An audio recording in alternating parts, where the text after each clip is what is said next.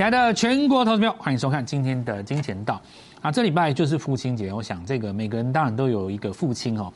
那么父亲对下一代的影响哦，其实往往不是在你当下所想的这么简单。像我自己，以我自己本人而言，我小的时候从来不觉得父亲影响到我什么，大概是在在我父亲离开以后很多年，我才发现他的一些行事风格，事实上是深深的影响我了。那他自己本身是在这个公家机关，然后他是做这个工程的嘛哦，那当然知道这个光听，如果是以现代人的眼光来讲，就会知道这个是不是有一个什么拿什么钱的机会哦。但我一直记得，我们家好像就是一般般。到了很多年以后哦，后来有遇到以前我们这个，因为我爸是长官哦，当时的一些下属，那当时小时候我都叫他们叔叔伯伯了。聊起这件事情的时候，才知道说，原来他当时是刚正不阿的性格了。那当然，我我做股票这件事情跟我父亲的职业是一点关系都没有。但我后来到了我很大的时候，才知道为什么我不喜欢哗众取宠，为什么我喜欢一板一眼，为什么我常常觉得市场上很多主流型的节目，我看了都觉得说他们并没有真正认真在帮助一般的投资人。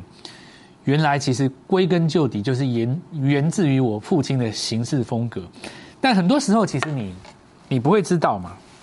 可是，在你的言谈之间，其实你就是会跟你下一代做精神层面的交流。也许你们的对话只是再寻常不过的吃吃饱没有。所以，今天我们就来跟全市场上的这些投资人，我想每个人都有每个人自己的家庭，我们来讲一件事情。深深影响到一个家庭当中最主要的气氛和乐，我觉得跟钱财差不了关系。父母亲在做股票，其实都是为了给小孩子更好的生活，对吧？如果这个月赚了一百万，家庭都是和乐的，你感觉那个气氛，客厅乃至于任何一个角落都感觉很温暖，对吧？那如果说赔钱哦，那自然这个气氛就好不起来。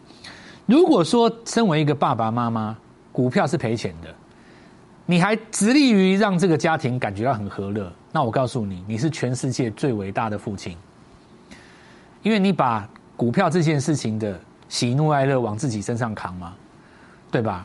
如果家里的人从来都不知道你股票赚钱还是赔钱，他们只觉得这个家庭很温暖，那我告诉你，你是全天下最伟大的。没有一个人知道股市当中的喜怒哀乐，只有你自己，对吧？对不对？市场上在好的时候，每个人都说：“哦，赚多少赚多少。”我跟你讲，你看我赚翻了，我这次连电赚死了。我告诉你，对不对？我这次高档在哪里？怎么样？他讲了半天哦。其实，股票市场上的人大家都知道了。我们出去聊天，任何一个层面都差不多，法人圈也是一样，见面都是聊我准的东西。对不对？你看市场上每个在聊说，哎，我跟你讲，我上个月赚多少呢？很少人会去讲赔的那一档啊。这是投资人的人之常情。所以今天我们就是要告诉全天下所有的父亲朋友，你是最伟大的。尤其你在股市当中，没有人知道你的这个辛苦之处哈。那振华当然是了解，所以接下来的事情就交给我吧。我们来好好分析一下，影响到全台湾所有家庭。下个礼拜的情绪最主要在什么地方？对不对？首先，第一个航运股一定有吧？谁要是能够把货柜三雄拉三根长虹上来，他直接可以去竞选了。我我我我告诉各位，那我们现在来讲几个东西，就是说，像我常讲一件事，其实做股票哈，你不用刻意去分它是什么样的题材或类股。我举个例子来讲，我先下今天的结论。早盘的时候，大家看到阳明，对不对？大家看到长荣，尤其今天早上大概十一点的时候，长荣的成交量已经跟昨天差不多大了嘛。那我们之前也跟各位说过，量缩是好事，因为你量缩之后，只要稍微一增量，它就会变成一个凹洞。今天是不是开始有点加温了？也不算攻击嘛。那这是在为下个礼拜做准备，因为我们在昨天前天的解盘都已经讲过了，你要数十根 K 棒。十日均线才会往上翘嘛，对不对？十日均线重点不是你站不站上，重点是它的角度是朝上还是朝下。你只要让它一朝上，假设说你跌很深，突然涨停会不会朝上？不会朝上。公式的计算不是这样，那个叫做跌升反弹。可是如果你跌到这个地方，你跌不下去，横盘十天，你朝上，那你整个均线会上扬，才会变成一个比较大的波段。所以下个礼拜一、礼拜二，尤其是七月营收公告以后，有没有机会在下周三以前拉出三根红棒，这就很重要。那先跟你讲一个结论，你不要等到涨了再追啊！你不要说什么下个礼拜。涨了两三天长红，然后又在那边什么重新重启什么什么呃，这个航运股要要过高。我告诉你，反而那个地方短线会有一个高点。我已经讲过了，在这个震荡的过程当中，请你参考三五四五的吨态，从它第一次碰到季线到上上个礼拜正式越过为止，中间过了多久？答案是六个月。这中间是起起伏伏、反反反反复复的。好，这第一个。第二个，很多的人在问我说：“那如果万一航海转强了，电子的资金会不会被吸走？”我告诉各位，不会的。就算会被吸走，那也是你的机会。为什么呢？想象一下，你吸走的不会是中长期的资金，你吸走的是短线的资金。如果一档股票它的短线被吸走了，而它还能够屹立不摇，甚至于拉下影线，我告诉你，这就是一个检测试剂。刚好你可以在量能被清一波的过程当中看出谁不跌，像我今天就看出来了，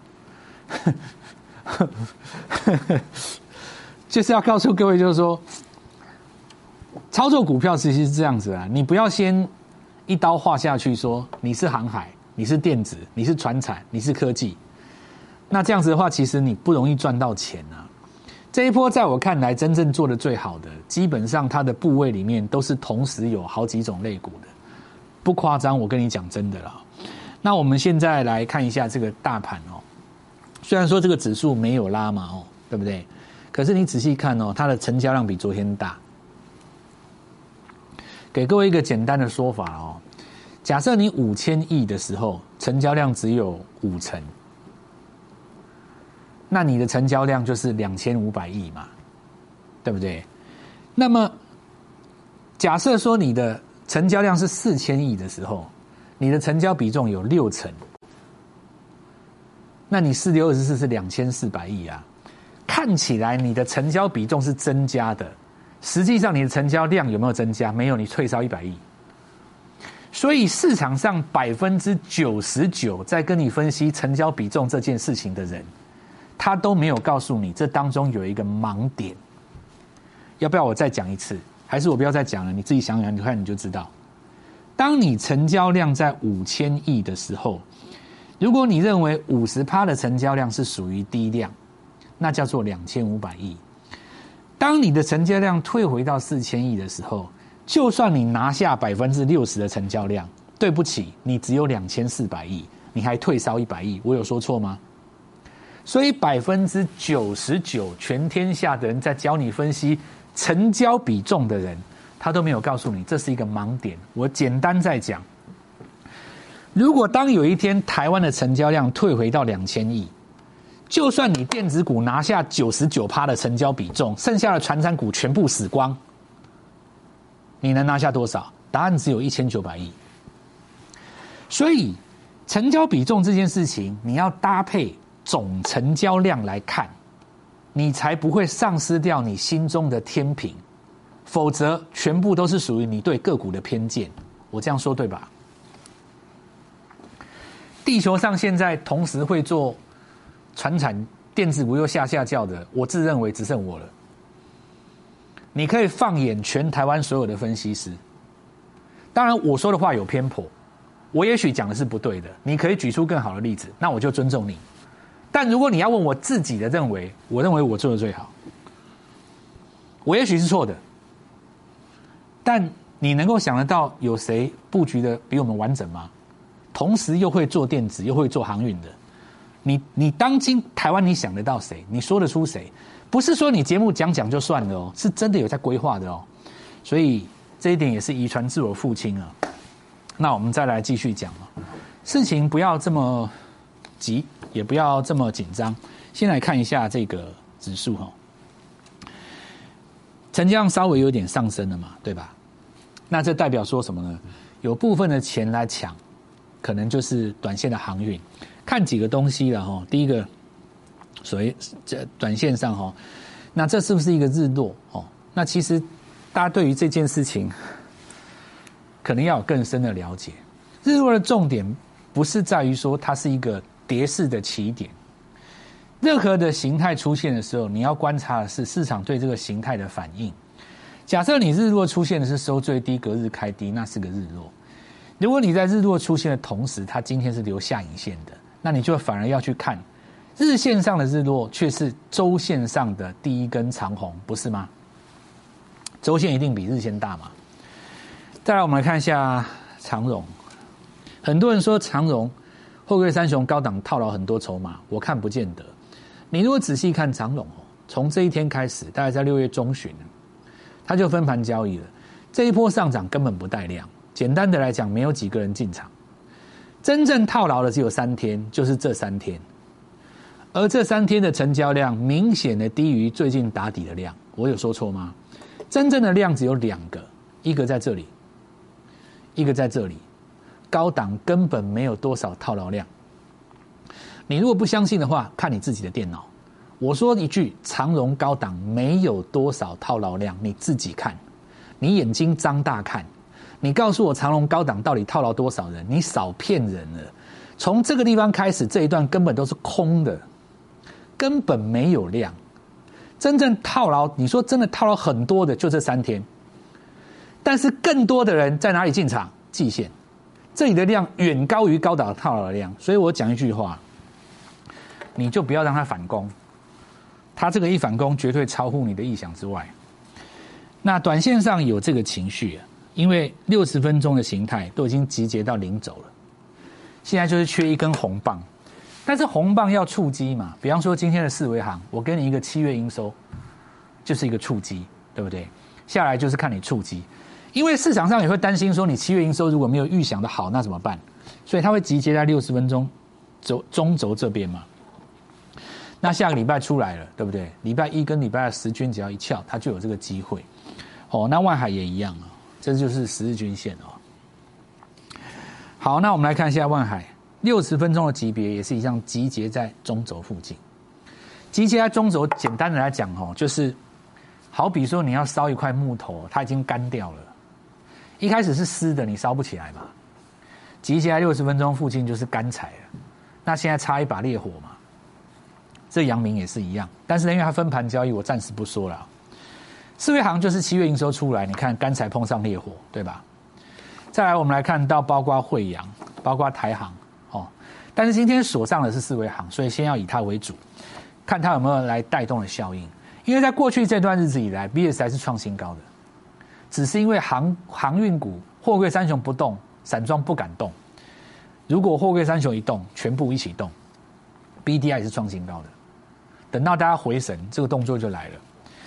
观察我们这次在做的连电，为什么我们可以做的这么成功哦？其实我们用连电来跟各位讲，这个地方就是在这里位置哦。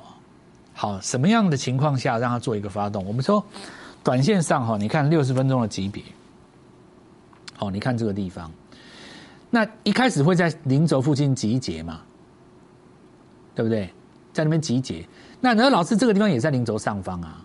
所以它测的时候破了嘛？你看，它这里上了零轴上方，可是它有没有在这里做继续冲高的动作？没有，它这不算，这叫假站上，在那边震荡纠结都不算站上，因为它上了以后，它会再测测一次，测一次你破了就破了。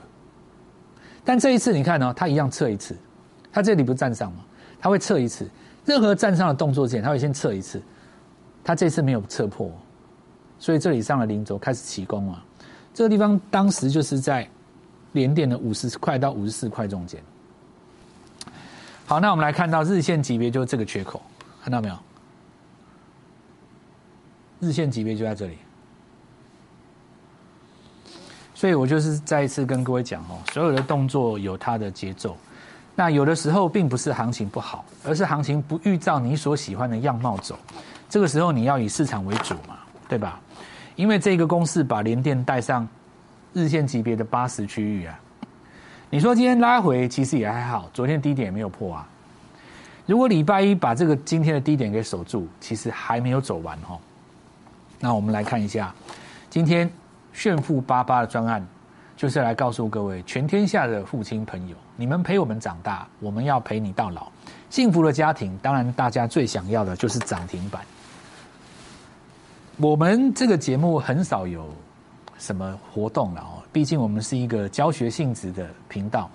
但是今天在这个伟大的日子里，又是台股的最关键，也是八月要赚钱的最关键，对不对？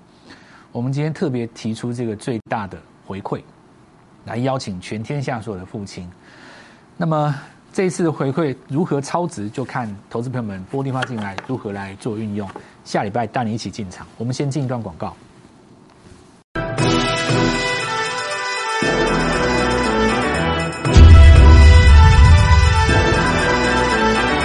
好，我们看到哈，在今天早上，在周五的过程当中，一定会有一些不敢留过节的卖单嘛，对不对？再加上就是说，今天因为货柜三雄早盘有吸到一些成交量，会导致于整体的这个短线客它做一个游移。那么短线客离开，照理来讲就是波段客进场。所以今天早上，在过去这几天强势的族群当中，假设你是翻黑的，但是呢，你没有跌破昨天的低点。